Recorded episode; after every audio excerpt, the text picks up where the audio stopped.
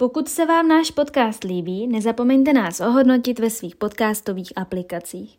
Nově můžete ve Spotify přidat i komentář ke konkrétní epizodě přímo po jejím spuštění. Děkujeme za podporu a nyní se můžeme vrhnout na samotnou epizodu. Krásný den, milí posluchači, já vás vítám u nové epizody podcastu Lékařské fakulty v Plzni Medicína srdcem. Dnešní díl pro vás připravila Terezie Zelenková. Mé pozvání dnes přijal velmi zajímavý host. Lékař, syn předního českého histologa a embryologa, rovněž velký milovník umění a Francie. Kromě toho patří mezi nejoblíbenější učitele na naší fakultě a je pro mnohé studenty a lékaře velkou inspirací. Je mi velikou ctí, že dnes tu mohu přivítat pana docenta Jaroslava Slípku. Dobrý den, pane docente, vítejte. Dobrý den a děkuji za pozvání. Já moc děkuji, že jste přijal pozvání a udělal si na mě čas. My se v dnešním rozhovoru budeme eh, bavit především o vašem životě, o zkušenostech a hlavně lásce k medicíně. Nicméně pojďme to vzít úplně od začátku. Vy jste se narodil do rodiny dvou velmi vzdělaných lidí. Maminka byla ředitelka v materské školce, pokud se nepletu. Tatínek velmi známý lékař, vážený histolog. Když to takhle vezmete zpětně, jaké bylo vaše dětství? Zpětně. Eh, moje dětství bylo nádherný. Nádherný. Samozřejmě v ten moment jsem si to neuvědomoval, ale zpětně, když se dívám, tak bylo přenádherný. Vyrůstal jsem ve velice zajímavém prostředí. Tam nešlo jenom o, o rodiče. Já jsem hodně, hodně byl, byl svázán se svými prarodiči, kteří byli taky velice zajímaví, zajímavé osobnosti. Otec mého otce byl celý život řídící učitel na základních školách, zakládal eh, české školy v českém pohraničí. Babička byla učitelka v první třídě, hmm. Eh, celý život tam mě naučila tomu, že studenty mm, nesmím nikdy ošidit, protože ona svým prvňáčkům říkala studenti a každý večer si, při, si dělala přípravu, z čehož jsem měl velkou legraci, protože jsem, mi nebylo jasný, proč se připravuje na, na hodinu pro eh, první třídu, že to všechno musí umět přece, že se na to nemusí připravovat. A babička mi říkala, všechno můžeš v životě ošidit, ale studenty ne. Eh, čeho jsem se držel celý život a přišlo mi to jako velice vtipná, vtipná poznámka. No. Rodiče mojí maminky byli taky neskutečně zajímaví lidé. Děda byl hutník, nakladně čestný, rovný, jasný eh, člověk, který mě naučil spoustě, spoustě dobrého. Babička, babička eh, byla uvadička v kyně, čili já jsem jako dítě zhlédnul spoustu filmů na takzvaném přístavku a byl jsem strašně pišnej na to, že, že eh, můžu sedět eh, v kině a nemusím eh, si kupovat lístek, to mě bavilo, a tak dále, a tak dále. Čili eh, velice inspirativní rodina. Můj otec byl renesanční člověk, člověk badatel, který se celý život řídil heslem nula dies sine line a každý den musel něco napsat, musel něco seštudovat. Znal jsem ho vlastně jenom skloněného nad mikroskopem nebo s eh, tuškou v ruce a e, zapisujícího nějaké, nějaké myšlenky. Já jsem měl nádherný dětství. tak jste to tak hezky uzavřel. Bylo to nádherné. Ne. ne, ale mě to nutí se možná zeptat, jak jste mluvil o té rodině. Všichni ano. tam byli nějací vědečtí pracovníci nebo učitelé. Já sama v rodině mám oba rodiče učitele. Nebylo to pro vás těžké, takové ta, takový ten tlak, že po vás chtěli víc, aby se učil, sami jedničky? Mně to nepřišlo. Mně to nepřišlo, mně to přišlo naprosto přirozený. Mm. Já jsem se od nich naučil to, že učitelství je to největší, nejvyšší poslání. Toho jsem se celý život držel, i když eh, často jsem zjišťoval, že jsem eh, se svým názorem dost, dost osamocený. Nicméně každá věc má svůj rub a líc, čili ono na jednu stranu je nádherné, když vyrůstáte v rodině, která má obrovsky vysoké nároky na vás a na druhé straně je to pro vás určitou hmm. zátěží. Mm-hmm. Má to plusy a mínusy. No, celý život jsem se s tím vyrovnával. Ono mít vyhlasného otce, veleváženého člověka není vůbec pro, hlavně třeba pro dospívajícího mm-hmm. jedince, to není moc jednoduché, ale prostě naučíte se s ním žít a, a pracovat. Mm-hmm. No vy jste mi také říkal, že jste byl dokonce svému tatínkovi na promoci, což mě eh, velmi pobavilo, ale vlastně ono, mě pak zpětně došlo, že to vlastně není taková rarita, že jo, spousta eh, lidí má děti už na vysoké škole. Eh, jistě, takhle, abych to uvedl na správnou míru. Otec po válce, kdy, kdy maturoval, tak studoval napřed přírodní vědy. Ambicí mého tatínka bylo stát se učitelem na střední škole. Mm-hmm. Studovat zoologii, a když dostudoval přírodní vědy, čili stal se doktorem přírodní věd, tak eh, dostal lano vlastně od svého, od svého eh, učitele, pana eh, docenta Slabého tehdy, že v Plzni se konstituuje nová fakulta po válce a že by tam měl místo asistenta na histologii. Tehdy můj táta o medicíně a o histologii, embryologii nevěděl vůbec nic samozřejmě, ale jako zapálený zoolog a dobrý žák svého učitele eh, přistoupil na to a přišel do Plzně a začal učit tedy histologii ale zjistil, že, že k tomu, aby učil kvalitně histologii na lékařské fakultě, bylo dobrý taky eh, být lékařem. Takže vlastně eh, učil eh, a zároveň studoval, mm-hmm. což je, myslím si, dost ojedinělý a nevím, jestli dneska by to bylo možné, ale každopádně on jako asistent lékařské fakulty vlastně byl i zároveň studentem, takže mezi tím se oženil, já jsem se narodil a táta promoval, když mi byly dva roky. Takže, mm-hmm. takže jsem měl tu privilej, že jsem byl byl tátovi na promoci, což eh, samozřejmě si nepamatuju, ale z fotek, z fotek dneska vidím, že to bylo eh, raritní a, a určitě zajímavý, jak pro mě, tak pro, pro mý rodiče. To určitě. Hmm. No, já bych se hnedka chtěla dostat k tématu, na který si myslím, že čeká spousta našich posluchačů a tím je Bagdád. Protože to bylo určitým milníkem ve vašem životě, několik let jste tam strávil. Řekněte mi, jak jste se tam vůbec se svojí rodinou dostali? Já to se pokusím to zkrátit. e, můj táta byl velký dobrodruh svým, svým založením a e, učil e, v Plzni a zatoužil potom e, věd do světa. Konec 50. let, začátek 60. let, uvědomte si tu situaci tehdejší. Táta na Gimplu e, študoval e, Fráninu, samozřejmě byl, byl téměř bilingní Němčinář, protože se narodil v Lokti a, a vyrůstal na Karlovarsku, takže Němčina byla, mu byla blízká. Na Gimplu měl Fráninu, eh, čili chtěl eh, vy, vyrazit eh, do nějakých frankofonních hmm. oblastí. Hmm. Tehdy mu nabídli na ministerstvu, že by bylo místo asistenta v Hanoji ve Větnamu, takže táta se připravoval do Hanoje.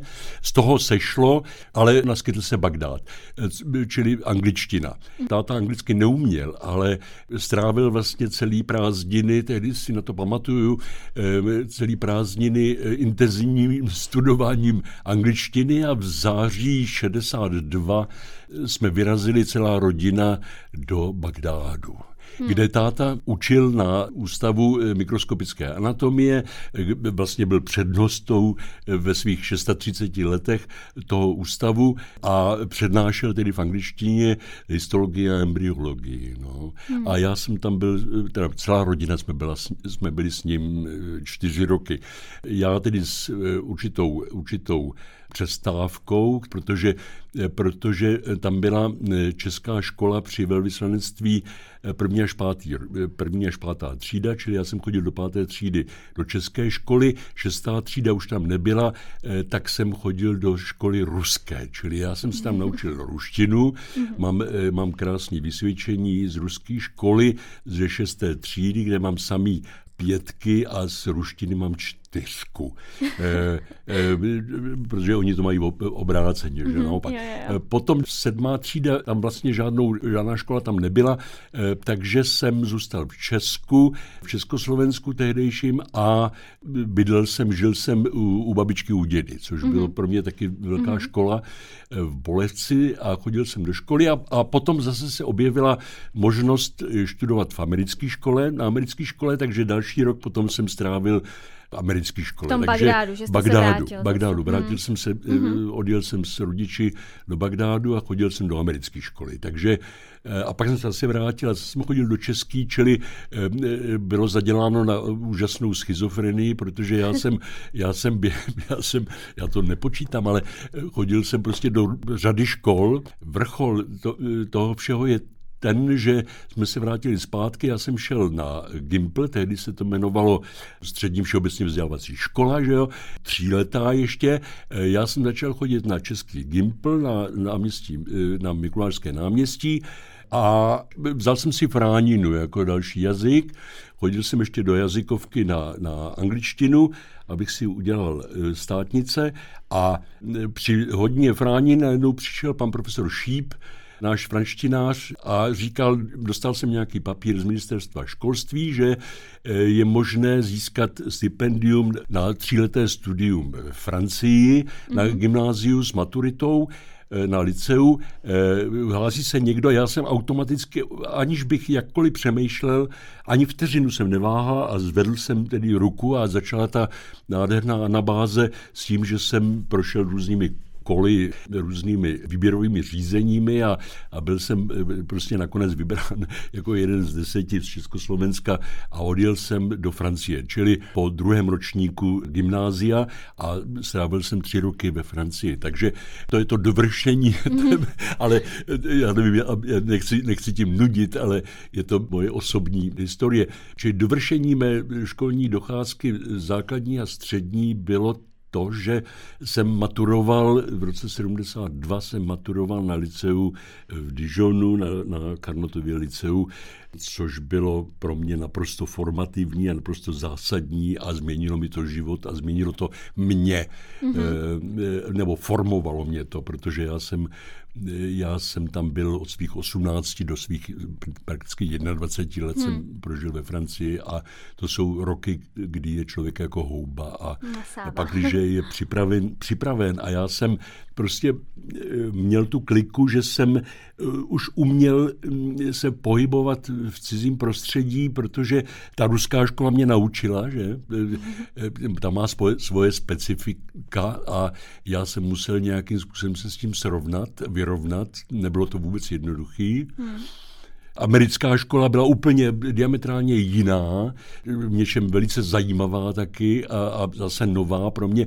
No a pak jsem přišel do Francie a zase úplně jiný systém, čili já jsem eh, v řadě předmětů jsem, jsem zavostával za, za, za českými studenty a v řadě předmětů jsem byl někde úplně jinde, že? ale hmm. hlavně tam nejde jenom o tu školu, že? tam jde hmm. o nejde jenom o ten jazyk, tam jde mm-hmm. o, o, o kulturu, o, o nastavení mysli, o myšlení, o způsob myšlení, o naučení se kritickému pohledu na, na svět a a myslíte, že to teda v tomhle tom bylo třeba lepší v té Francii nebo v těch jiných uh, školách, než třeba tady u nás v Česku, že by čeští studenti nebo že by se na našich školách nevyučovalo kritické myšlení? Eh, to, to si vůbec nemyslím. To si vůbec nemyslím a, a vůbec už si netroufu říct lepší, horší. Mm-hmm. Uh, úplně jiné. Jiné. Hmm. Úplně jiné. Uh, ty osnovy jsou úplně jiné. Že? Hmm. Já jsem uh, například ve Francii, já jsem byl jsem zařazen nebo zařadil jsem se, hlásil jsem se do filozoficko-humanitní větve na, na, na Gimplu. Eh, to znamená, já jsem měl třeba eh, v tom posledním ročníku asi, já nevím, 16 hodin filozofie hmm. týdně. Neměl jsem žádnou chemii, žádnou hmm. fyziku, žádnou matiku. Jo. A i tak vás potom vzali k nám na lékařskou Já jsem potom musel hodně se doučovat, dohánět, například chemii, chemické názvosloví a, a, a matematiku, fyziku. Měl jsem problémy z začátku v Česku zpátky ale hmm. zase jsem třeba uměl psychologii, uměl jsem sociologii, psychologii, antropologii, hmm. jazyky, latinu a tak dále. Že? Čili měl jsem, v něčem jsem měl obrovskou, obrovský náskok, ale hmm. v něčem jsem silně pokulhával a měl jsem e, určitý problém. No. Hmm, hmm. no já bych se chtěla vrátit teda ještě k tomu Bagdádu, jestli můžu. Můžete, ale já jenom nechci, nechci aby, aby nechci ne, nudit. Ne, to, já si myslím, že to, že nenudíte určitě. Já mám připravený otázky ještě právě k, uh, ohledně Iráku a ohledně uh, těch let, co jste tam strávil. A mě by zajímalo, když jste tam jel, kolik vám vlastně bylo? Vy jste byl Mě bylo deset. Mě bylo deset a půl, když jsme tam No a jak, jaké to pro vás bylo, když vás vlastně tatínek vzal s maminkou a odjeli jste do cizí země? Obrovský dobrodružství. Já, mm, obrovitánský dobrodružství. No, uvědomte si, desetiletý člověk? Už, už to, že prostě vystoupíte z letadla na, na, na letištní plochu a vložně vás porazí vzduch, hmm. který je naprosto nedýchatelný, suchý, obrovský vedro. Všechno bylo jinak. Vzduch byl jiný, voda byla jiná, lidi byli jiní, eh, domy byly jiný. Ta otázka zněla... Je, je, no právě jak je to pro vás bylo, jak jste se třeba cítil? Neměl jste strach? Strach určitě ne, strach určitě ne, tak byl jsem pod křídly svých rodičů, že? byl jsem dítě, to, to, to nebyl strach, to bylo obrovská radost z nějakého poznání, všechno mm-hmm. bylo jiný. Najednou prostě vidíte palmy, že? vidíte banánovníky, vidíte mm. háje pomerančů, eh, vidíte zahalené, zahalené ženy, eh, vidíte velbloudy, vidíte šesti, osmi proudé silnice hmm. plné amerických šestimetrových vozů tehdy. Eh, uvědomte si, mluvíme o letech 62 až 66. To nebylo jo? normální, že aby lidi čtyři, čtyři, no, vůbec ne. Čtyři roky vlastně po odchodu anglických kolonistů z Iráku No a vy jste říkal, že váš tatínek se intenzivně připravoval, učil se anglicky. Ano. Jak byste to měl s jazykem? Přišlo to nějak eh, spontánně, nebo jste se také učil intenzivně? No tak já jsem, první rok jsem byl v té české škole, že ale hmm. chodil, jsem na, eh, chodil jsem s maminkou, jsme chodili na velvyslanectví, byly eh, kurzy angličtiny. Hmm organizované, takže já jsem chodil na tu angličtinu eh, s, s, s mámou na velvyslanectví. Spontánně jsem se učil arabsky s, se svými kamarády na ulici. Potom jsem, pak jsem chodil do té ruské školy, tam jsem měl taky angličtinu. To bylo vlastně, jestli, jestli, jestli dovolíte, v té ruské škole hm, mě vždycky bavila literatura, hmm. knížky, čtení. Hmm. Já si uvědomuju, kde, kde vlastně začala moje láska k Francii, k francouzštině a paradoxně začala v ruské škole, protože tam byla prostě knihovna, že eh, eh, ruských, eh, ruských, převážně ruských autorů, ale byly tam taky překladová literatura. Bylo mi 11-12 let já jsem tehdy jako první ruskou knížku jsem přečetl Tři mušketýry od Alexandra mm-hmm. Dumase, mm-hmm. přeložený do, do ruštiny. Jo. Moje láska k Francii začala v ruské škole. Hmm. No a asi ne, nemůžu si odpustit otázku. Přece jenom je to Irák, Bagdad. Eh, lidi na to koukají trošičku s takovým strachem v očích. Eh, je to teprve nedávno, já myslím, že kolik 12 let, kdy tam byla válka vlastně, eh, která skončila teda americkým vítězstvím. Jak jste na to nahlížel vy? Nebáli jste se tam nebo vaše rodina? Protože i tehdy tam byly konflikty, převraty, něco podobného musím zdůraznit to, že jsem byl dítě. Že jsem byl prostě, že by bylo 10, hmm. 11, 12, 14 let. Hmm. Čili eh, viděl jsem to všechno očima dítěte. Já jsem viděl hmm. jenom tu krásu. Já jsem vůbec neměl pocit jakéhokoliv ohrožení, hmm. i když jsme tam prožili nějaké převraty palácové, kdy jsme třeba byli schovaní na velvyslanectví a venku se střílelo, ale dítě to vnímá úplně jinak. Já jsem nikdy nebyl v ohrožení života, ani hmm. moje rodina. Saddam Hussein nebyl u moci, byli u moci jiní politici. Ta situace tehdy prostě byla eh, klidná. Irák, Irák byl, ta, ta atmosféra byla míru milovná. My jsme mm-hmm. mohli volně cestovat, pohybovat se všude. Dokonce, dokonce dokonce z, z dnešního pohledu mi přijde neskutečný, že moje, moje maminka nemusela chodit, když šla na trh, tak se nemusela zahalit nebo hmm. nemusela si pokrývat hlavu. Cizinci byli svým způsobem vážení a byli braní ne jako eh, okupanti, ne jako mm-hmm. nebezpečí, eh, na, naopak jako přínos. Můj mm. otec na, na fakultě, na univerzitě v Bagdádu byl veleváženou osobností, součást profesorského sboru. Já jsem se nikdy nesetkal s nějakým, s nějakým protivenstvím, s nějakými rasovými problémy. Hmm. A vrátil jste se tam potom třeba ještě někdy? Eh, to je, to je velký trauma. Já jsem se nikdy nevrátil, já jsem nikdy neměl tu možnost eh, se tam vrátit zpátky. Je to můj velký sen. Jo? To je to můj velký sen, i když se strašně bojím, že samozřejmě je všechno úplně jinak v dnešní době. Mm-hmm. Ta, ta země je rozvrácená, mm. ta země eh, se hledá, ta země není bezpečná v současné době, abych se tam bál jet.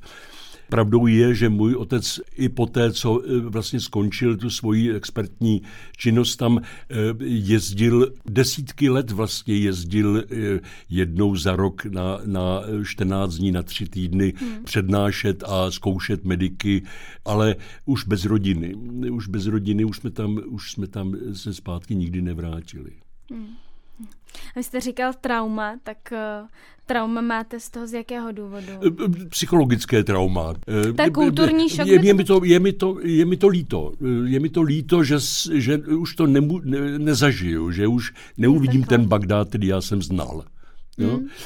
Že už je jiný. Je, je úplně jiný, samozřejmě. Hmm. Je úplně jiný ta uh, Irácká republika prostě se, se rodila, se, uh, se hledala, těžila ze svého obrovského bohatství, hmm. uh, formovala se teprve po té, co odešly elity hmm, To byl největší rozkvět, že jo? Obrovský rozkvět, hmm. to bylo neskutečně bohatá země. Že? Hmm, já vím, že oni vlastní neskutečné množství ropného bohatství a v té době no. toho nejvíce získali, jo, co jsem tak... Přesně, přesně, četla. přesně, přesně jsme měli možnost že cestovat po té zemi. Já jsem hodně projezdil s rodiči. Teď eh, nezapomeňte, že Irák je vlastně součástí no, částí Mezopotámie, mm-hmm. že to mhm. je eh, kolébka civilizace sumerské, sumerské, asyrské a tak dále. Že? Mm. Čili eh, my jsme byli mnohokrát v Babyloně, v, v Uruku, v, otec v Ninive a tak dále, v Asýrii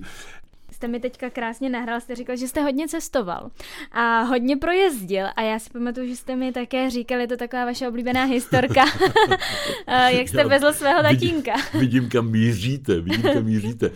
Já mám rád auta a rád řídím a rád jezdím autem a tak dále a Eh, už jako desetiletý, jedenáctiletý kluk jsem měl tu privilej, že eh, táta přijel, přijel k brance a já jsem si sedl za volant, dal jsem si dva polštáře pod zadek a eh, dojel jsem k domu s tím autem. Mm-hmm. Měl jsem přes ulici kamaráda, jehož tatínek byl, jehož tatínek byl taxíkář, měl asi čtyři auta, takže vždycky jezdil, jel s jedním a tři auta tam stály.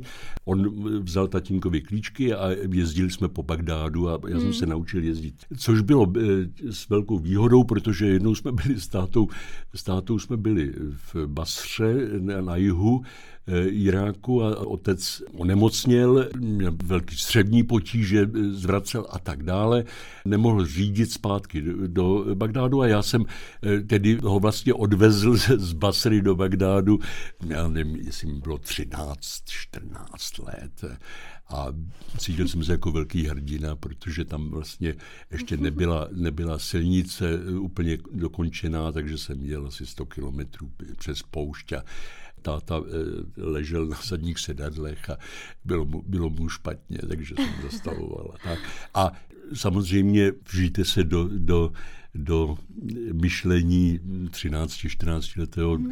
dospívajícího kluka, no, prepubertálního kluka, který veze hrdině svého tátu přes poušť, prostě domů zachránit ho. Čili pro mě to je, je zážitek na celý život. I když, když o tom teď, teď vyprávím, tak mám pocit, že to byl už někdo úplně jiný, že, to, že je to tak strašně dávno. Hmm. Potom jsem si hned udělal řidičák, jak to hned šlo na, na pionýra 15 17 a 18 na auto a tak dále. A uh-huh. od té doby, od té doby prostě jezdím. No. Vášnivý řidič už od ano, malička. ano, ano, ano, ano, ano. No, ano. říkal jste, že jste byl takový hrdina, ale vy jste byl hrdina, hrdina ještě v roce V vozovkách.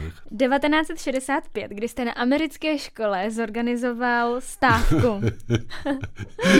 to bylo, to bylo 1966, to bylo, 66, Mhm, tak to se omlouvám. 60, no, nic se ne, mě bylo 14-15 let, už jsem, byl, už jsem byl hezky v pubertě, e, poslouchal jsem Beatles a Rolling Stones a Boba Dylana a tak dále a e, ta americká škola byla, byla zajímavá tím, specifická tím, že jsme tam byli celý den vlastně, nás sváželi takovým tím velkým žlutým autobusem po Bagdádu a celý den. Škola byla zajímavá ze spousty aspektů.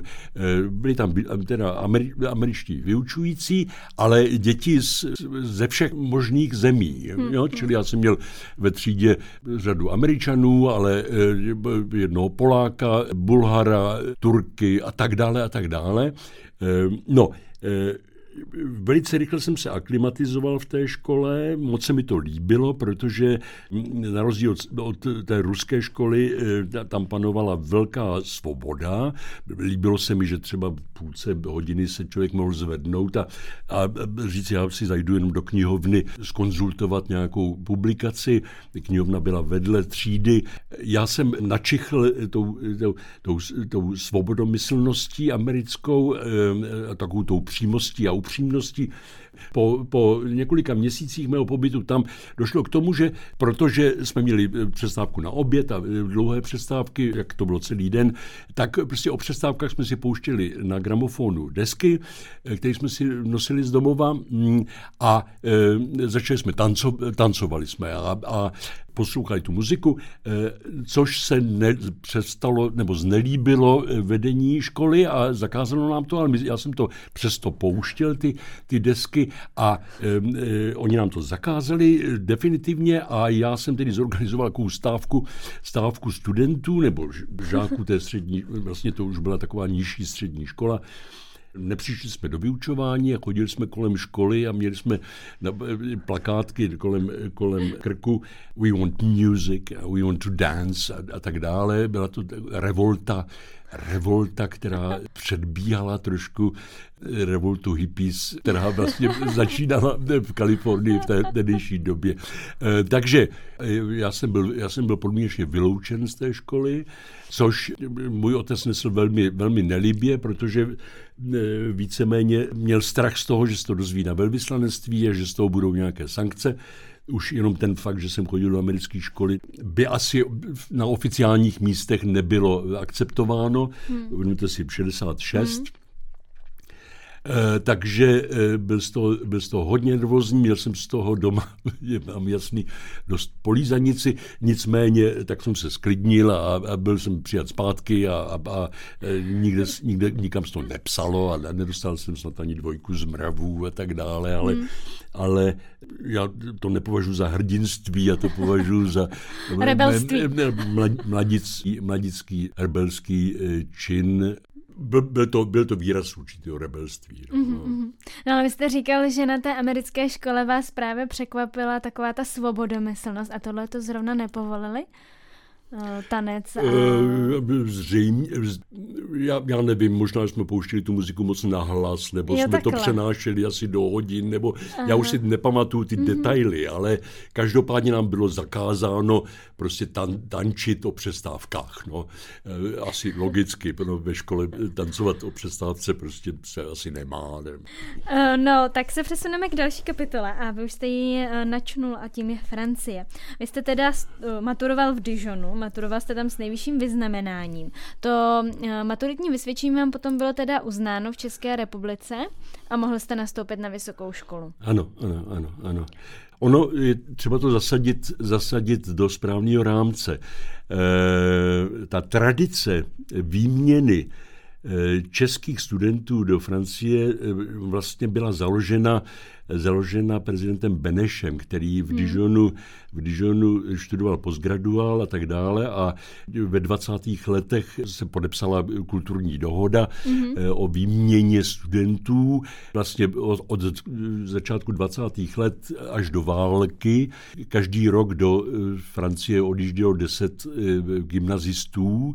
Jako z celé České republiky. Z celý, celého Československa. Nebo to je celého Československa. Mm-hmm. A který, který tam odmaturovali a mhm. vrátili se zpátky převážně, nebo pokračovali ve studiu ve Francii. Mm-hmm. Ta tradice byla, byla mm, samozřejmě přetržena válkou, byla obnovena zase ta výměna v roce 45 až do 48. roku po vítězném únoru, vzhledem k tomu, že se jednalo o buržoazní, buržoazní školu, buržoazní výchovu, zase zrušena ta tradice a v 66. roce byla znovu obnovena. Jo? Mm-hmm. V 66. roce, kdy docházelo v Československu k, takové, k takovému oteplení, změnám společenským, eh, uvolnění, eh, tak v 66. tam odjeli opět 10 gymnazistů Samozřejmě eh, potom přišla, přišla okupace e,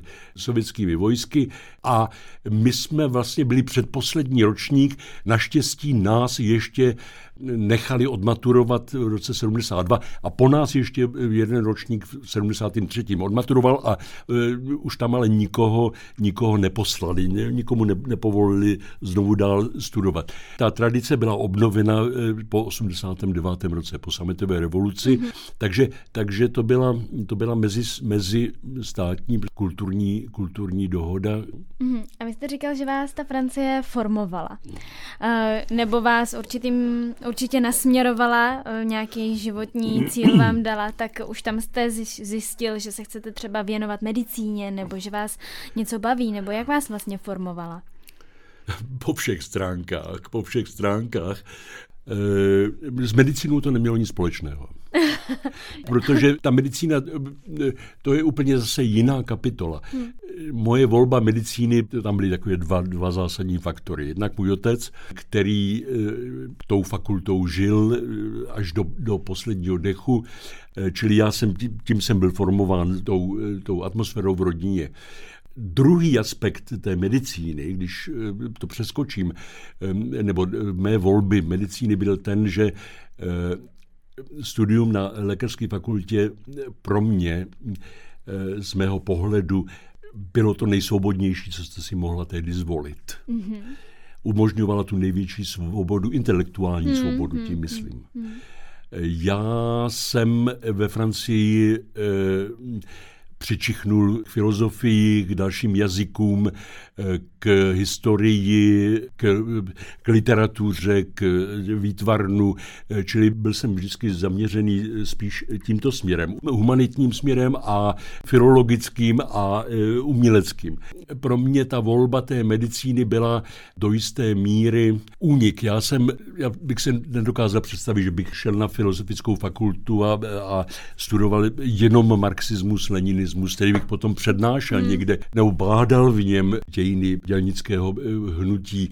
Všechno ostatní prostě mi přišlo strašně spoutaný a strašně nesvobodný. Hmm. Ta medicína vám umožňuje být doopravdy vnitřně hmm. zůstat svobodný a i, i země a být, být pro, prospěšný humanitě, být prospěšný lidem. Že? Hmm. Proto ta volba té medicíny. Hmm, takže byl i jistým vzorem váš tatínek. Obrovským, ano. Obrovským vzorem. Že jste hmm. viděl tu jeho práci a já jsem viděl, že to má smysl a, a, a, a že je to úžasný a, a v podstatě jsem spíš teoretikem a, a vždycky bych asi spíš byl tíhnul k nějakému učitelství, než, než k jakékoliv jiné praktické činnosti. Mm. E, takže eh, ať bych dělal co, cokoliv, tak bych asi skončil někde ve škole, na škole, e, u školy prostě. Před školou, za školou. Před školou se, se, se studenty s výukou jsou tam asi nějaké predispozice rodinné Určitě. a genetické Určitě se a tak dále. no vy jste mi ještě vyprávěl, že jste se zúčastnil na medicíně expedice Transylvánia. to, to je uh, si myslím, že bychom to tady mohli také zmínit. Tak o čem tahle expedice byla? To je hezky, že o tom mluvíte. Já jsem se vrátil z Francie a byl jsem naprosto ztracený, protože uvědomte si, já jsem se vrátil v roce 72, jsem maturoval, v období těžké normalizace, takzvané normalizace, kdy ten život v Československu tehdejším byl pro, pro vnímavého člověka děsuplný. Já jsem viděl, jak ta země prostě strádá. Já jsem se vracel že z Francie o prázdninách a e, ta země byla čím dál tím šedivější. Lidi byli čím dál tím schrbenější, neviděli jsme vůbec žádnou naději do budoucna slova ztrácela smysl, bylo to, bylo to hrůzný. A já jsem se vrátil plný ideálů, plný nadšení, plný kreativního kritického myšlení. Bylo mi 20, 21 let a chtěl jsem prostě žít. A najednou tady to, ono to vůbec nešlo. Ta, ta, ta, ta, ta společnost byla úplně někde jinde samozřejmě tehdejší než, než tehdejší společnost francouzská. Uvědomte si, ve Francii tehdy vlastně vrcholil, francouzi tomu říkají 30 glorieuse, 30, 30 uh, uh, úžasných let poválečných byla na vrcholu rozvinutá, plná nápadů, plná kreativity, plná rozjetá prostě. Eh, a teď jsem se vrátil do tohohle bahna eh, schizo, schizoidního, kdy, kdy něco jiného jste myslel a něco jiného jste říkal. A tak to dělali všichni. A bylo mi to líto vidět eh, lidi, kteří, kteří byli plní síly a plní Eh, myšlenek a najednou byli umlčený a tak dále. Takže já jsem eh, měl obrovský problém, psychologický problém eh, po tom návratu. Naštěstí mě zachránili, zachránila parta mediků, který, kteří na tom byli obdobně jako já a snažili se nějakým způsobem se z toho vybabrat. Já jsem ve Francii začal, začal eh, lézt po skalách s, s jedním, s jedním svým eh, kamarádem, eh, takže jsem se vrátil a, a hledal jsem někoho, kdo by se mnou lezl a padl jsem prostě na, na tuhle partu, stal jsem se jí součástí a hmm. e, bylo nás deset, chodili jsme trénovat na Radini a, a na Kozelku a jezdili jsme lézt a usmysleli jsme si takovou naprostou šílenost, že pojedeme prostě na měsíc do, do rumunských Karpat na přírodovědno e, horolezeckou výpravu a, a prostě deset, 21 těch mediků vyrazilo a strávili jsme krásný měsíc v horách v Rumunsku na prostých pustině, kde byli jenom jsem tam nějaký bača, ovce a divoký psy. Přešli jsme tam jedno pohoří, eh, Fagaraš. A, a, a, tam jsem byla. Jo, to, to, to je úžasný. Fagaraš, to je tak silnice, jak se tam takhle vyne? No, tedy tam silnice nebyla ještě. Nebyla, ale teď jo, už tam jo, je. Jo, jo, jo. jo nádherný. Tak, a, a, a, a, takže my jsme, my jsme ho přešli prostě mm-hmm. do pohoří a sbírali jsme netopíry a chodili po kraji a toto se odehrálo před 50 lety a právě je úžasný, že se na to ptáte, protože eh, plánujeme druhé půlce října, že se znovu sejdeme Poté, co jsme se vrátili, tak já jsem si zamiloval to Rumunsko, a, a protože hmm. do Francie jsem nemohl, nikam jsem nemohl, ale do Rumunska to šlo, takže jsme, jsem jezdil prostě do Rumunska třeba třikrát, čtyřikrát, pětkrát za rok. Fakt? Mm, do, do, do hor a dělal jsem tam vlastně průvodce, neformálního průvodce svým přátelům a, a strávil jsem tam um, i svatební cestu s, s, mojí, hmm, s, mojí, s mojí paní novou a strávil jsem tam spoustu hezkých chvil. No. A vy jste po studiu medicíny začal pracovat na Ústavu anatomie hmm. nejprve. Co ano. vás k tomu vedlo? Já jsem, já jsem nevěděl přesně, co, kterým směrem se vrtnout. Věděl jsem, že chci dělat něco, nějaký menší obor. Eh, chtěl jsem na kliniku, líbilo se mi ušní, nosní, krční, byl jsem inspirován profesorem Remsem, mm-hmm. který se mi líbil, co by, co by operatér, co by člověk zemitý vyhovoval mi a, my, a, já jsem si myslel, že líbil i jemu. Nicméně na klinice tehdy nebylo místo, čili získal jsem místo asistentský na ústavu anatomie, čehož nelituju do, hmm.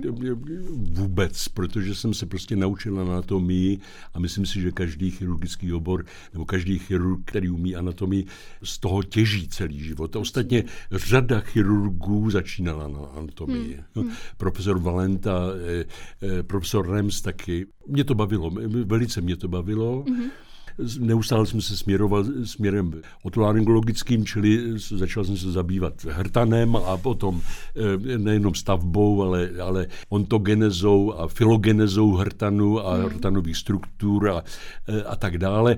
Bylo mi umožněno dělat postgraduál, čili hmm. já jsem si udělal kandidaturu eh, na anatomii ale paralelně jsem postupně získal jeden den klinický, že jsem chodil jeden den na kliniku laryngologickou a potom tři dní mm. a e, pak to skončilo tím, že jsem přešel tedy kompletně na mm. otolaryngologii, když tam uvolnilo místo. Mm. Ale e, třeba tu anatomii jsem přednášel dlouho, ještě dlouhý roky paralelně, že jsem ráno nevěděl, jestli půjdu na pitevnu nebo na, na, na sál, jo, což bylo taky zajímavý a přesně to zapadalo do toho schizofrenního mýho, mýho života, kdy prostě nevím, do které školy jsem chodil. A, a ráno, jsem ne, ráno jsem nevěděl, ráno jsem se vždycky probudil a nevěděl jsem, jestli mám mít na kliniku nebo na, na pitevnu, na anatomii. Mm-hmm.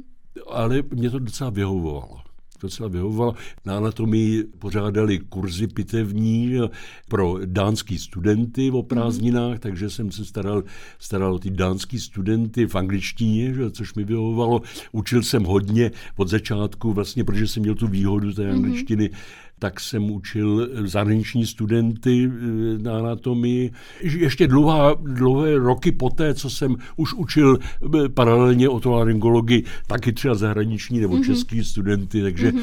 já jsem jeden čas nevěděl, kde mi hlava stojí. rozumím, rozumím. No ale uh, omluvte mi možná teď takovou nevhodnou otázku, ale musím se Žádná zeptat. otázka není nevhodná. Tak perfektní. Uh, všichni o vás ví, že jste poměrně intenzivní kuřák. Nebojíte se třeba zhoubného onemocnění, když jste lékař, ještě takhle z oboru ORL a víte, jak jsou nádory samozřejmě nebezpečné. Nemáte z toho strach? Nechtěl jste třeba někdy i z toho důvodu přestat kouřit? Snažil jsem se několikrát přestat kouřit ve svém životě.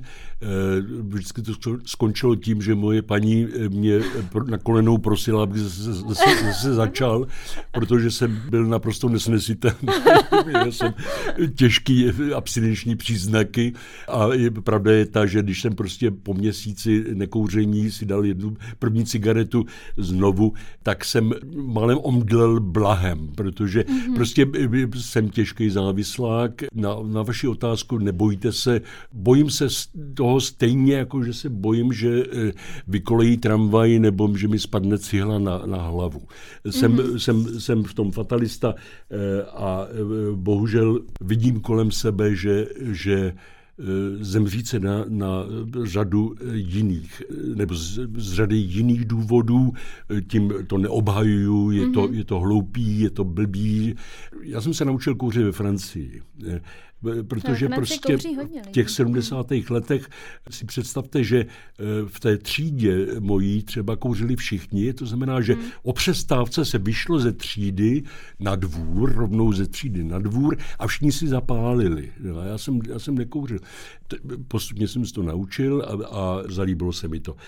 Je to, je to moje velká neřest. No. Hmm a fakt je ten, že jsem dospěl do, do věku, kdy e, si myslím, že přestat kouřit už dneska pro mě by bylo, eh, by bylo kontraproduktivní. Já jsem, e, já nevím, jestli se to dá nazvat fatalistou, ale e, Víte, život je ve své podstatě velice absurdní. My si ne, nevolíme den, kdy se narodíme, my si nevolíme den, kdy zemřeme. Hmm. To, že zemřeme, je absolutní jistota, kterou máme. To ještě neznamená, že budeme celý život smutný eh, tím, že nejsme tady na věky. Myslím si, že východiskem je smířit se s tím, tímhle faktem a smířit se s tím, že život je vlastně absurdní věc eh, a mít ho rád, naučit se to mít rád.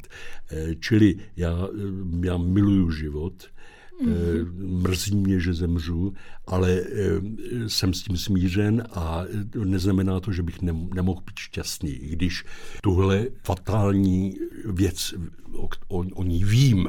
Já jsem ji akceptoval mm-hmm.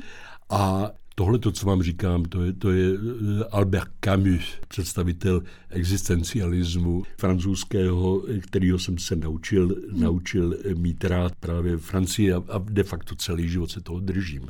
Hmm.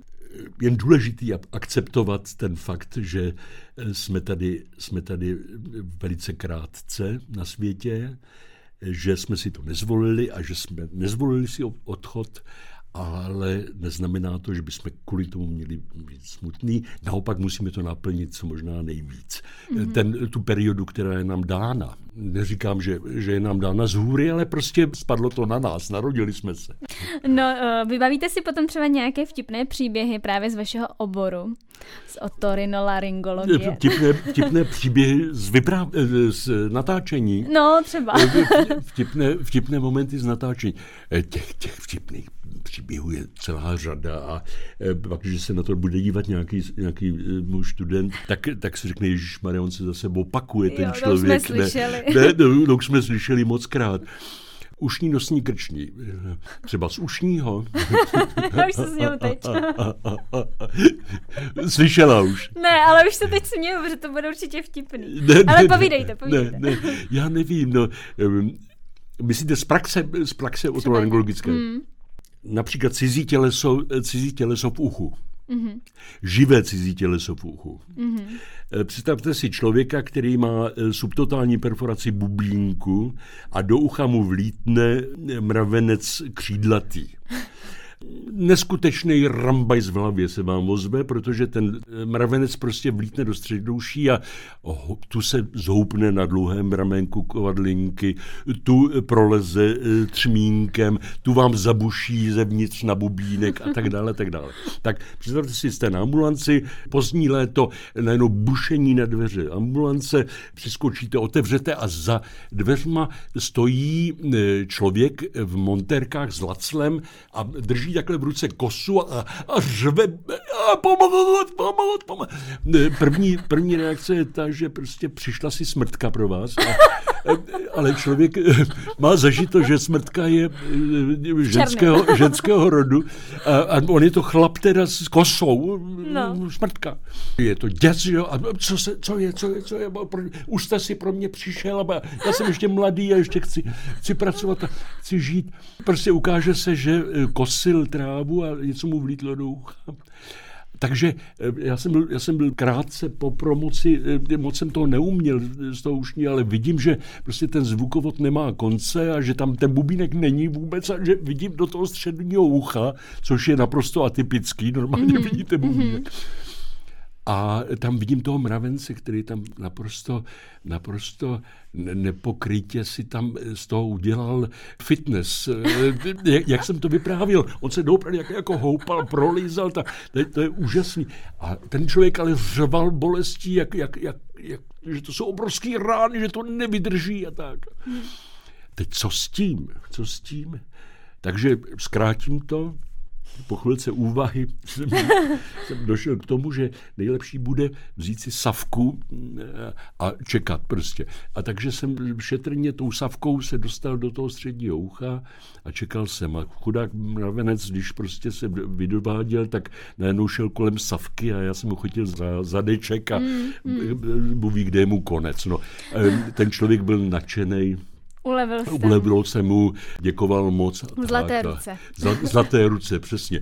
Stejně tak jako ten člověk, byste možná chtěla, abych vám vyprávěl o tom člověku, jak poslouchal, jestli už je vařeno, jak si dal vařit maso do, do papiňáku. To klidně můžete taky vyprávět. Ne, ne, no to bylo taky dobrá historka. To mě jako napadlo. Povídejte. Představte si člověk, starý mládenec, který vaří a prostě dal si do papiňáku něco vařit a, a a napadlo ho naprosto idiotsky poslouchat, jestli už je vařeno. A ten papiňák bouchnul v ten moment. Ale to, nik, to nikomu neřekl, protože on ohluchnul. Jo. Najednou na to ucho vůbec neslyšel, takže chodil od čerta k ďáblu, od eh, jednoho od toho laryngologa k druhému. Půl roku prostě byl různě behandlovaný, nepůjdu do, do detailů, jakým způsobem byla léčena ta náhlá hluchota. Až přišel ke mně a zase, byl jsem mladý kluk a, a moc jsem toho neuměl a byl jsem šťastný, když jsem rozeznal, co je bubínek a co není bubínek tehdy ale koukal jsem se, díval jsem se mu do toho ucha, otoskopie a, a vidím, že ten bubínek je nějaký takový divně červený, ale ne e, zarudlej. On byl jako, jako zarůžovělo, nafialovělý, divný, ale divně symetrický a mm-hmm. uprostřed měl takovou, takový čudlík malý a já jsem si říkal, to není možný, to přece není bubínek. Zkrátím, klíšťky, něco jsem tam chytil prostě a zavřel jsem oči a tahnul jsem z toho ucha to červený, co si myslel, co jsem si myslel, že tam by tam nemělo být. A vytáhl jsem to prostě a ten, ten člověk vyskočil. Teď jsem si říkal, tak teď jdu vrátit diplom, protože teď jsem mu vytrhal prostě kůstky z hlavy. Eh, vyskočil a říkal, já slyším! Jo? On, jak poslouchá ten papiňák, tak v tom, v tom ventilu toho mhm. papiňáku je nějaká pojistka mhm. umělohmotná. A jak, jak bouchnul ten papiňák, tak představte si, že ta pojistka prostě umělohmotná mu vletěla tím zemním zvukovedem a přilepila se na bubínek On to vypadá jako malá čepička prostě mm-hmm. od, já nevím, zubní pasty a tak dále, mm-hmm. červená. Imitovalo to bubínek dost dokonale, mm-hmm. ale, ale příliš dokonale. Ten mm-hmm. bubínek vypadá jinak trošku. Já jsem mu ji vyndal a on slyšel, ten člověk, protože zatím byl intaktní bubínek. No ale to na to nikdo nepřišel do té doby, já, nebo nepřišlo já tomu jim divný? Nerozumím. Ono z začátku zřejmě tam došlo k eh, podráždění, ta kůže byla macerovaná, respektive potrhaná bez zvukovodu, čili byl léčený na zevní otitídu a tak dále, byl tam, byl tam otok, byl tam edem, byla, byla tam sekrece, eh, zřejmě na to neviděli pořádně, hmm. nevím, nevím, to si netroufám hmm. posoudit. Eh, fakt je ten, že prostě odvážnému štěstí přeje. Já jsem toho moc nevě, neuměl. Ale mravence jste vytáhnul. Ale mravence jsem vytáhnul a, tu, a, a, a tomuhle člověku s tím papiňákem jsem taky pomohl. No, no vidíte. E, čili možná, že prostě jsem pomohl dvěma lidem, že to už stačilo. no stal jste se mimochodem přednostou, takže evidentně asi jste něco potom... Jo, to byl, to byl start mojí eh, závratné kariéry. Jo, ten mravenec. ten mravenec, A ano. pojistka. Ano. No ale teda vy jste eh, v době, kdy jste byl přednostou kliniky, tak za vás se toho hodně měnilo, celá klinika se modernizovala. Tak na to vzpomínáte, na tuhle dobu? 21 let jsem vlastně šéfoval té mm-hmm. klinice. My jsme byli na Purkyňáku eh, společně s eh, zubaři a očaři, což, bylo, mm-hmm. což mělo svoji logiku. Potom jsme se měli stěhovat na Lokotín, ale zjistili jsme, že, nebo bylo zjištěno, tam jsme byli hodně stísnění, respektive ve, třech různých budovách a měli bychom k dispozici jenom jeden sál. Mm. Prostě nic. Nasadili jsme páky, aby jsme šli na 22, eh, kteráž to byla postavená vlastně pro chirurgii původně mm-hmm. v 70. Mm-hmm. začátkem 70. let Dostali jsme tři sály, že dva, dvě patra, eh, ambulantní trakt, všechno v jedné budově. Eh, velice nám to, velice nám to vyhovovalo. Ale ta otázka zněla trošku jinak. No, jak na to vůbec vzpomínáte, na tohleto vaše eh, přednostování? Na medicínu jsem nešel s tím, že budu přednost, přednostou kliniky jednou. Mm-hmm. Je to všechno sled náhodných a možná nutných Eh, okolností a tak dále a tak dále, že jsem se k tomu přichomejt a eh, že jsem byl profesorem jsem, jsem byl hodně e, poňoukán k tomu, abych to po něm převzal a nakonec jsem na to přistoupil, převzal jsem kliniku v 96. po něm. Mm-hmm ty začátky byly, byly dost drsný eh, v tom smyslu, že najednou, když se stanete přednostou, tak najednou jste sám. Eh, byl jsem zvyklý předtím být, být v nějaké společnosti lékařské a najednou jsem byl sám v té přednostenské místnosti a uvědomil jsem si, že to jde všechno za mnou a že, že prostě co já neudělám, tak nebude, respektive eh, co se, co se nepovede, tak to půjde taky za mnou hmm. a kam jít pro radu, eh, koho, koho poprosit o pomoc a tak dále, nevíte. Není to vůbec jednoduchý. Hmm. Těch 21 let mám pocit, že jsem byl neustále ve špitále. Hmm. Že jsem nebyl doma, že jsem tam strávil prostě celý život a že jsem dělal všechno pro to, aby, abych zachoval tu atmosféru, milou atmosféru, která na klinice vždycky panovala, aby moji spolupracovníci chodili ráno eh, šťastní do práce, nebo šťastní, rádi do práce, hmm. aby odcházeli eh, s pocitem, že, že něco dobrýho vykonali Mm-hmm, No nicméně na mě působí, že ORL je poměrně lukrativní obor, přece jenom, uh, no. lukrativní, lukrativní. No tak um, alespoň co takhle slýchám od svých už vrstevníků, my se přece jenom už pokoukáváme po oborech, chceme, abychom měli někdy možnost otevřít si vlastní ambulanci. Eh, chceme operativu, ale ne třeba zase moc, nechceme úplně chirurgii, chceme tak trochu. Lůžkové oddělení, nějaká i vědecká činnost, nabízí toho vlastně spoustu, tak eh, studenti, naši posluchači se s vámi a s vaší klinikou setkají až v pátém ročníku. Možná bychom pro ně mohli udělat i takovou eh, reklamu, co třeba, na co se můžou těšit, co jim třeba můžete v rámci jejich studia nabídnout? Děkuji za otázku. Fakt je ten, že, že Orly je asi vám to řekne každý přednosta, respektive každý člověk, který má rád svoji práci. Je to neskutečně zajímavý obor. Umožňuje, myslím si, že skoro každému najít se. Mm-hmm. To znamená, je to malý chirurgický obor. My jsme chirurgie hlavy a krku, ale když řeknu chirurgie, eh, tak eh, zapomínám na jednotlivé podobory, které mm-hmm. se skrývají mm-hmm. v, na otolaryngologii. Audiologie, foniatrie. Že? No. Čili, mm. čili v té otolaryngologii se můžete najít, pak když vás nebaví práce s, s lidmi, eh, tak prostě můžete dělat jenom v laboratoři. Pak, když nejste šikovný na sále, tak můžete dělat jenom ambulantní mm-hmm. pra, práci. Že? Mm. Čili, s mladými, eh, starými, s dětmi. Eh, s dětmi, s, dětmi s, s mladými, starými. Ano, nabízí obrovskou, obrovskou škálu vyžití. Mm-hmm, jo? Přesně tak jsem to myslela, tak bych to tak, řekla. Tak, tak, Ten blok výuky v pátém ročníku u nás je strašně krátký samozřejmě. Hmm. Hmm. Nelze si představovat, že, že přijdete a my vás naučíme o laryngologii, nebo že, hmm. že odejdete, eh, co by roli specialisté. Čili my se snažíme ukázat studentům, říct studentům, o čem je náš obor, čeho jsme schopni, čeho schopni nejsme, s kým spolupracujeme. Mm-hmm. Samozřejmě snažíme se hlavně o teoretické poznatky jim zprostředkovat, ale ukázat taky praktickou, nějak, nějaké praktické dovednosti, vzít je na sál, foniatrii, audiologii, mm-hmm. vestibulologii, co možná největší spektrum ukázat. Znovu opakuju, je to velice krátký, mm. chtěli bychom podstatně víc, mm. ale ono se toho víc nevejde. Není na to prostor už v tom no, páťáku. No, přesně hmm, tak, no. Hmm.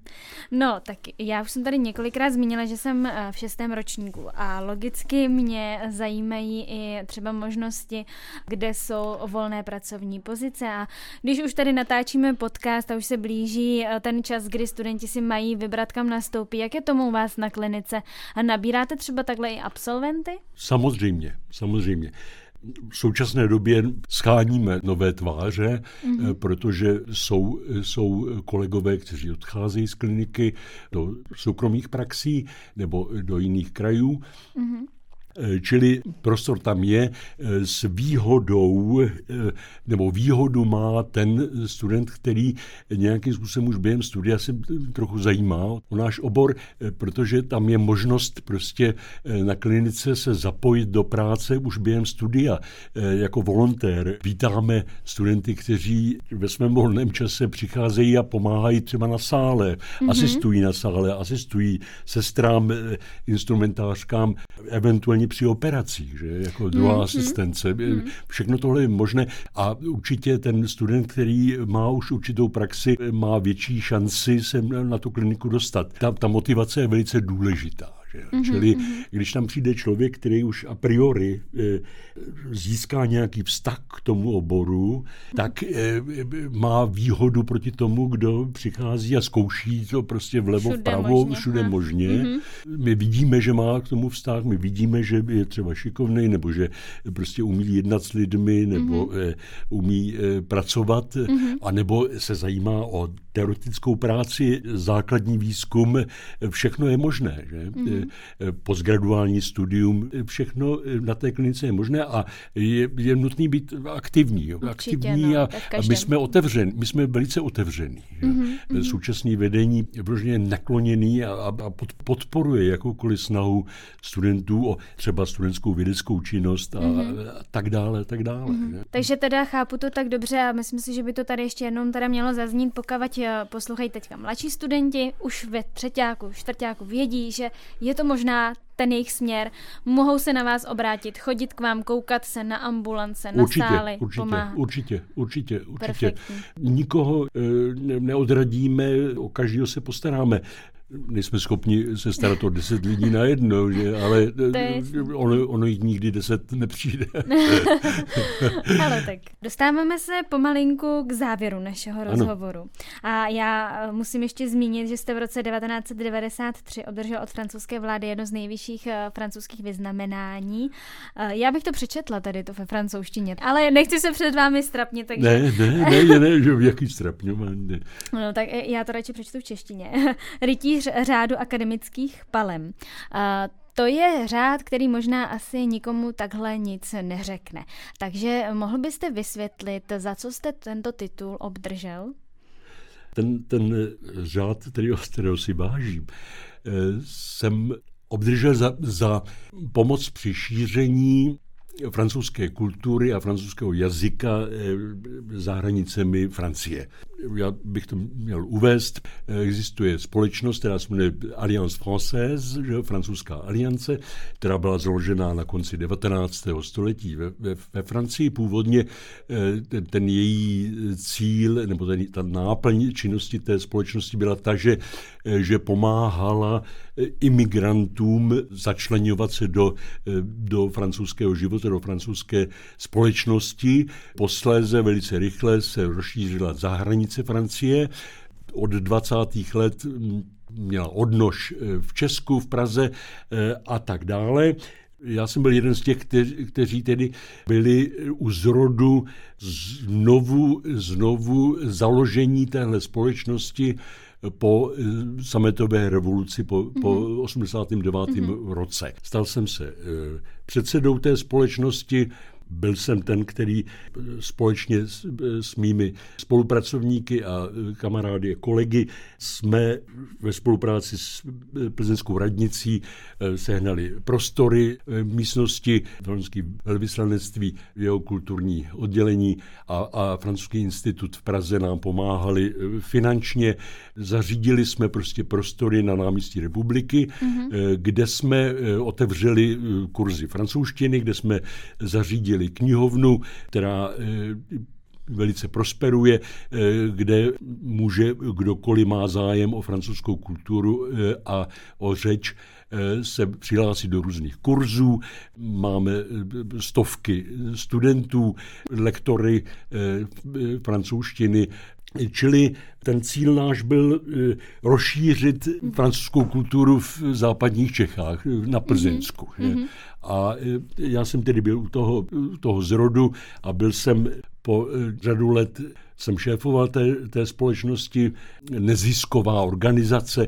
Tehdy, tehdy prostě řada mých přátel, eh, kamarádů a blízkých se dostala na pozice, eh, například na, na radnici, eh, primátor na městkové a tak dále. To byli vlastně kamarádi, kteří mi pomáhali s tím najít například prostory, já nevím, jsme typovali z deseti různých domů, který bychom jsme mohli zakoupit nebo pronajmout. Čili já jsem po řadu let se zabýval zabýval touhle činností. Učil jsem fráninu, kterou jsem učil už i před revolucí tajně na koleji a, a, a doma a tak dále, protože víte, mně se prostě dostalo té, té obrovské šance tři roky žít ve Francii v době, kdy znovu, už jsem o tom mluvil, v době, kdy u nás byla doopravdy doba temna a já jsem tímto způsobem splácel nějaký dluh. Já jsem cítil, celý život mm-hmm. jsem cítil dluh vůči, vůči e, Francii. Hmm který jsem tímto splatil, splácel a splatil a e, ta francouzská strana vyjádřila svůj vděk vůči mně tím, že, že mi dali tohle, to, tohle vyznamenání. Rytířský titul. Rytířský titul. Beru to jako čestnou, čestnou záležitost a v podstatě nikdo o tom neví. Já, já se s tím ne, ne, Teď už to vidí všichni. Nechlubím, ale, ale lhal bych, kdybych řekl, že eh, moj, moje ješitnost tím nebyla porychlocena. To je, to je jasný, tomu rozumím. No a co děláte třeba takhle ve volném čase právě teď? Hlavně učíte mediky, to je vaše asi náplň práce. Já, já, učím, já dál učím, že jo, starám se o zkoušení taky, mm-hmm. což nikdo nedělá moc rád. Já učím vášnivě rád. Mně to hrozně pomáhá. Je to sobecká záležitost de facto, protože mě to udržuje intelektuálně na určité úrovni a neumožňuje mi to senilnět tak rychle, jak, jak, jak, by, jak bych možná senilnil, kdybych neučil. Mm-hmm.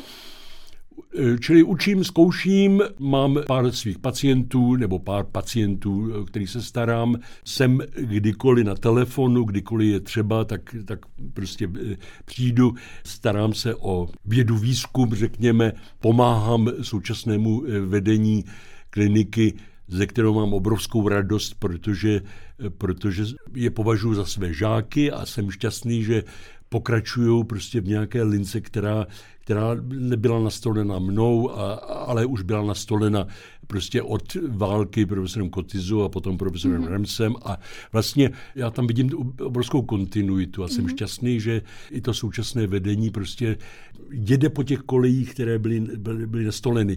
Na, na té klinice eh, je velice přátelské prostředí. Mm-hmm. Velice přátelské, kolegiální, kamarádské. Tam prostě nemá šanci nikdo, kdo by kalil vodu. No, my opravdu táhneme za jeden provaz mm-hmm. a, a kde je třeba prostě zabrat, tak tam se zabere a kdy, mm-hmm. když je třeba se se uvolnit a něco oslavit, tak se to oslaví a uvolníme se. Organizujeme každý rok výlety, kliniky, jezdíme do Třeboně na kola. Já jsem byl s klinikou eh, dvakrát v Paříži, jsem vzal celou kliniku prostě a byli byl jsme, byli jsme, byl jsem průvodce pro e, e, zasmání. Já jsem od revoluce, si, já si vedu různé kroniky, deníčky, já jsem byl asi stokrát ve Francii od revoluce. Od, za těch 30 let jsem tam byl asi stokrát. Už, už možná Zatímco i víckrát. v Iráku jste nebyl ani jednou Zatímco v Iráku jsem nebyl ani jednou. No. Ale kdykoliv mám čas a mám, mám volný víkend, tak jedu do, jedu do Francie. Strávím spoustu času. Hodně peněz utratím za benzín do, mezi Plzní a, a, a, a Burgundskem nebo Plzní a, a hmm Paříží. A nevyplatí se už tam lítat, oni jak jsou občas někdy tak ty levné letenky. Eh, párkrát jsem tam taky letěl, ale já vážně rád jezdím jo, autem. vy řídíte vlastně dobře já se, už já od 14. Se, já se v autě eh, strašně, strašně odpočnu. Já, no, no, no. já to mám rád a, hmm. a jste, jste svobodná.